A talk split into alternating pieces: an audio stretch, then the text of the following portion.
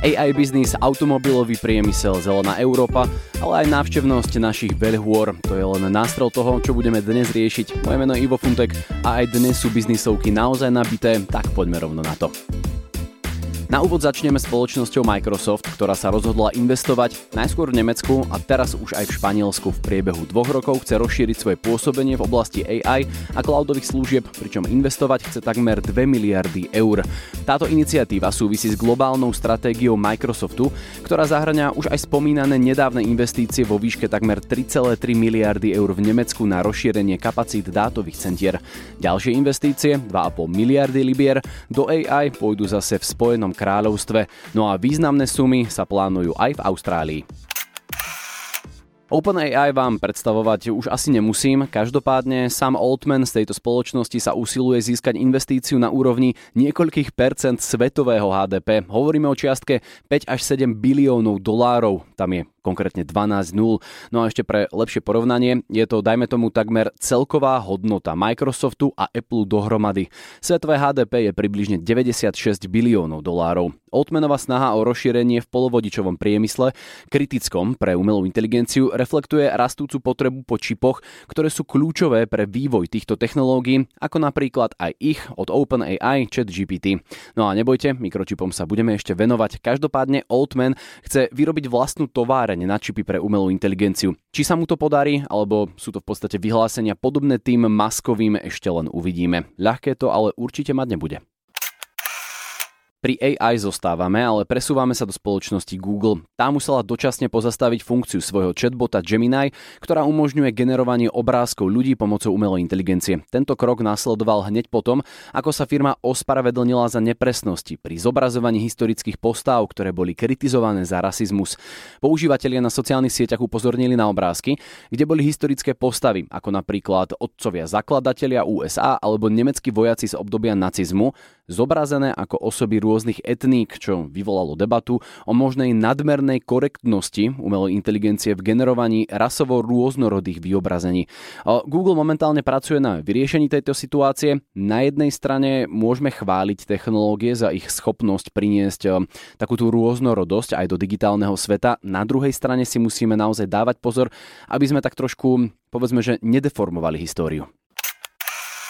V automobilovom svete to vyzerá, že sa blíži nečakaná revolúcia. Volkswagen, Renault a Stellantis doteraz súperi v boji o každého jedného zákazníka zrazu zistujú, že voči čínskej konkurencii a Tesle im sila spočíva v jednote. Traja veľkí automobiloví konkurenti zvažujú spoluprácu na výrobe dostupnejších elektromobilov. Európska únia čeli výzvam v podobe prísnejších emisných predpisov a konkurencie z Číny, čo môže viesť k vážnym následkom najmä pre automobilový sektor, na ktorom je aj naša slovenská ekonomika veľmi výrazne závislá. Výrobcovia teda hľadajú spôsoby, ako zdieľať náklady a zvýšiť efektivitu výroby.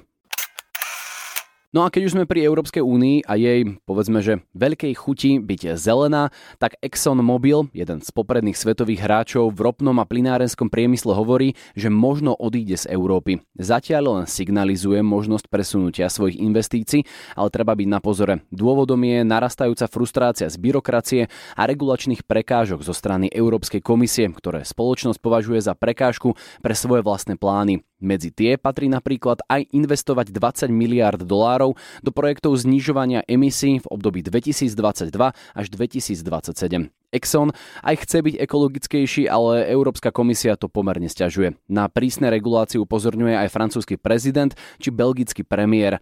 S tým, čo sa deje, ak to dám do kontextu aj pri poľnohospodároch či iných odvetviach, ktoré nám môžu padnúť pre prílišné zelené regulácie, musíme byť veľmi ostražití a pravdepodobne bude musieť skôr či neskôr Európska komisia ustúpiť, a to výrazne. Polský Orlen pokračuje v expanzii na Slovensku s otvorením dvoch nových staníc v Gabčíkove a Zlatých klasoch. Celkový počet staníc sa im teda zvýšil na 92. Tento rast posilňuje pozíciu Orlenu medzi hlavnými hráčmi na slovenskom trhu, kde momentálne dominuje Slovnaft a Orlen sa umiestňuje hneď vedľa spoločnosti ako je Shell alebo OMV. Nové čerpacie stanice v Gabčíkove a Zlatých klasoch sú navrhnuté ako samoobslúžne s non-stop prevádzkou a že vraj s výhodnejšími cenami. Celosvetovo Orlen prevádzkuje skoro 3500 staníc v 7 krajinách.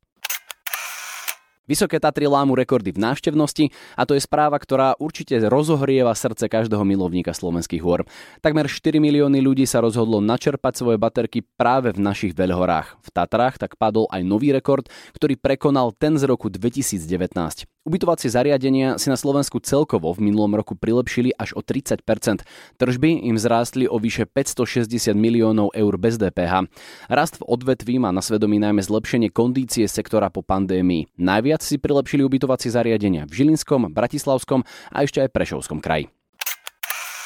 Čínske e-shopy ako Shane či Temu sú na vzostupe a zásadným spôsobom ovplyvňujú globálny trh s leteckou nákladnou dopravou. Ich obrovská popularita a stále rastúci dopyt po rýchlej móde znamenajú, že kapacity letov už nestačia a obdobia, tzv. že mimo špičky, prakticky zmizli. Denné zásielky do Spojených štátov v počte 100 tisícov balíkov a tisícoch tón tovaru, prepravované každý jeden deň, ukazujú na masívny dopad týchto obchodov na celosvetovú logistiku. Tento fenomén tiež zvyšuje aj náklady na leteckú dopravu z Ázie a vytvára tlak na dopravné úzly.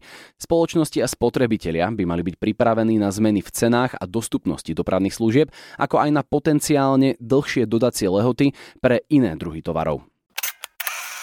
Airbus a Total Energies sa idú spájať. Nie úplne, ale ohlásili strategické partnerstvo zamerané na ekologicky udržateľné letecké paliva.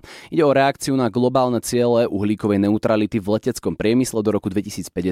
Tento krok nasleduje po dohode členských štátov Medzinárodnej organizácie civilného letectva v roku 2022, ktorá si kladie za cieľ dosiahnuť uhlíkovú neutralitu. Podľa Airbusu môžu paliva od Total Energies znížiť emisie CO2 až o 90% v porovnaní s fosílnymi fosilnými palivami, čím výrazne prispejú k zníženiu environmentálneho dopadu leteckej dopravy. Spolupráca tiež zahrania výskumný a rovnako aj inovačný program na vývoj nových palív, ktoré budú kompatibilné s aktuálnymi a rovnako aj budúcimi modelmi ich lietadiel. Cieľom je takýmito pohodnými látkami pokryť viac ako polovicu spotreby Airbusu v rámci Európy. Ilona Maska sme tu už spomenuli a teraz sa trošku povenujeme jeho spoločnostiam. Začneme Neuralinkom. Už niekoľko biznisoviek dozadu sme informovali, že Neuralink testuje svoje neurotechnológie na ľuďoch. Elon Musk oznámil, podľa neho, významný milník a teda, že spoločnosť úspešne implantovala mozgový čip prvému pacientovi, ktorý je teraz schopný ovládať kurzor myši len prostredníctvom svojich myšlienok. Také trošku science fiction, ale poďme ďalej. Podľa Maska sa pacient po zavedení čipu do mozgu úplne zotavil a dokáže teraz hýbať myšou po obrazovke, čo predstavuje naozaj významný krok vpred v možnostiach interakcie medzi nami ako ľuďmi a ľudským mozgom a nejakými technológiami, v tomto prípade počítačom. Musk taktiež naznačil, že ďalším cieľom štúdie bude zvýšiť počet akcií, ktoré môže pacient vykonávať prostredníctvom implantátu. Napríklad by sa tam mohli pridať nejaké kliknutia myšou, možno neskôr aj nejaké tie kliknutia na klavesnici. Technológie sa nám ale posúvajú a kto vie, čo všetko ešte môžeme od tejto nazvime to fúzie myšlienok a technológie očakávať. Stačí si už len počkať. No a ja ešte len pripomeniem, vy čo by ste si chceli kupovať akcie tejto spoločnosti Neuralink, stále nie je na burze. No a uvidíme, či vôbec niekedy bude. To je len také, že ja vlastne čakám a možno aj vy, tak iba oznamujem.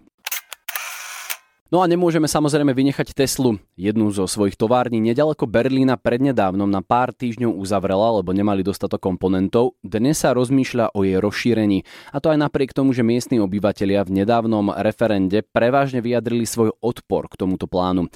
Jedným z hlavných cieľov rozvojového plánu je redukcia kamionovej dopravy prostredníctvom jej presunu na železnicu. V rámci plánovaného rozšírenia Tesla má v úmysle na približne 170 hektároch postaviť nákladnú železničnú stanicu, sklady a aby boli aj um, ľudia spokojní, podnikovú materskú škôlku, čo si vyžiada vyrúbanie viac ako 100 hektárov lesa.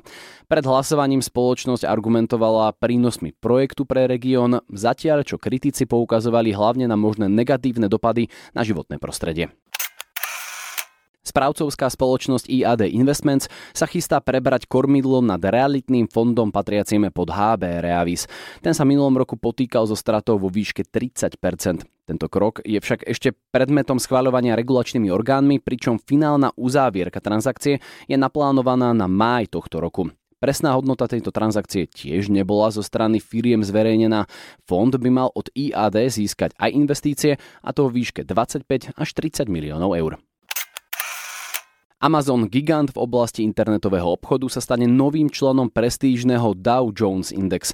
Vystrieda tak reťazec drogérií a lekární Walgreens. Tento index, ktorý od roku 1896 mapuje vývoj hodnoty akcií 30 významných amerických spoločností, je vnímaný v podstate ako jeden z kľúčových indikátorov zdravia a trendov na amerických burzách. Táto zmena vstúpi do platnosti dnes, teda už vstúpila tým pádom, hneď po oznámení vlastne vstupu Amazonu sa ich akcie aj vyšvihli o 1,3%. A opačne Walgreens zaznamenal pokles o 3%. Akcie budú témou aj naďalej. Nvidia, líder v oblasti výroby čipov, zaznamenal vo štvrtom štvrť roku obrovský nárast čistého zisku. V roku 2022 bol v rámci štvrtého kvartálu takmer 1,5 miliardy dolárov. Teraz zisk 12,3 miliardy dolárov. Vďačiť za to môžu AI čipom, ktoré vyrábajú naozaj vo veľkom a sú jednoznačným lídrom v tejto oblasti na celom svete. Tržby im vyskočili o 265% na 22,1 miliardy dolárov. Od začiatku roka akcie Nvidia stúpli o viac ako 30%, čím sa firma zaradila medzi najhodnotnejšie spoločnosti na svete s trhovou kapitalizáciou blízko 1,7 bilióna dolárov. No a na záver, slovenská firma Gevorkian vstupuje na Bratislavskú burzu cenných papierov. Ide o veľkú udalosť pre samotnú burzu a rovnako aj slovenský kapitálový trh. Podľa generálneho riaditeľa Bratislavskej burzy Lukáša Bonka tento krok zvýši atraktivitu a rovnako aj likviditu trhu a pridá investorom novú, potenciálne lákavú investičnú možnosť. Gevorkian je firma založená v roku 1996 a pôsobí v oblasti práškovej metalurgie. Prednedávnom vstúpila spoločnosť aj na Pražskú burzu, čím si otvorila dvere pre širšie investičné možnosti bez straty kontroly nad stratégiou firmy. To by bolo z dnešného, respektíve týždňového prehľadu biznisoviek všetko. Ešte si dáme ale malú ukážku rozhovoru, ktorú robil Peťo. Naposledy sa rozprával s Michalom Kišom a Martinou Kolesárovou a práve menovaná slečna povie niečo o filantropii. My sa snažíme eh, naozaj hovoriť o tom, že to nie je len pre ľudí, ktorí už, eh, dajme tomu, sú závodov, poviem to takto, ale, ale s filantropiou vieme začať každý. Vedia, vieme k tomu viesť už aj, aj naše deti, mm-hmm. čiže možno na začiatku chcem povedať, že, že k tomu, aby sa niekto stal spoločensky aktívnym a možno v čase, keď sa mu bude dariť aj v rámci podnikania, tak k tomu by sme mali toho človeka, alebo teda v spoločnosti viesť už od, od malička. Ak chcete vedieť viac, klikajte a hlavne počúvajte Podnikast. Toľko na dnes, moje meno je Ivo Funtek a počujeme sa pri ďalších pondelkových biznisovkách. Pekný deň.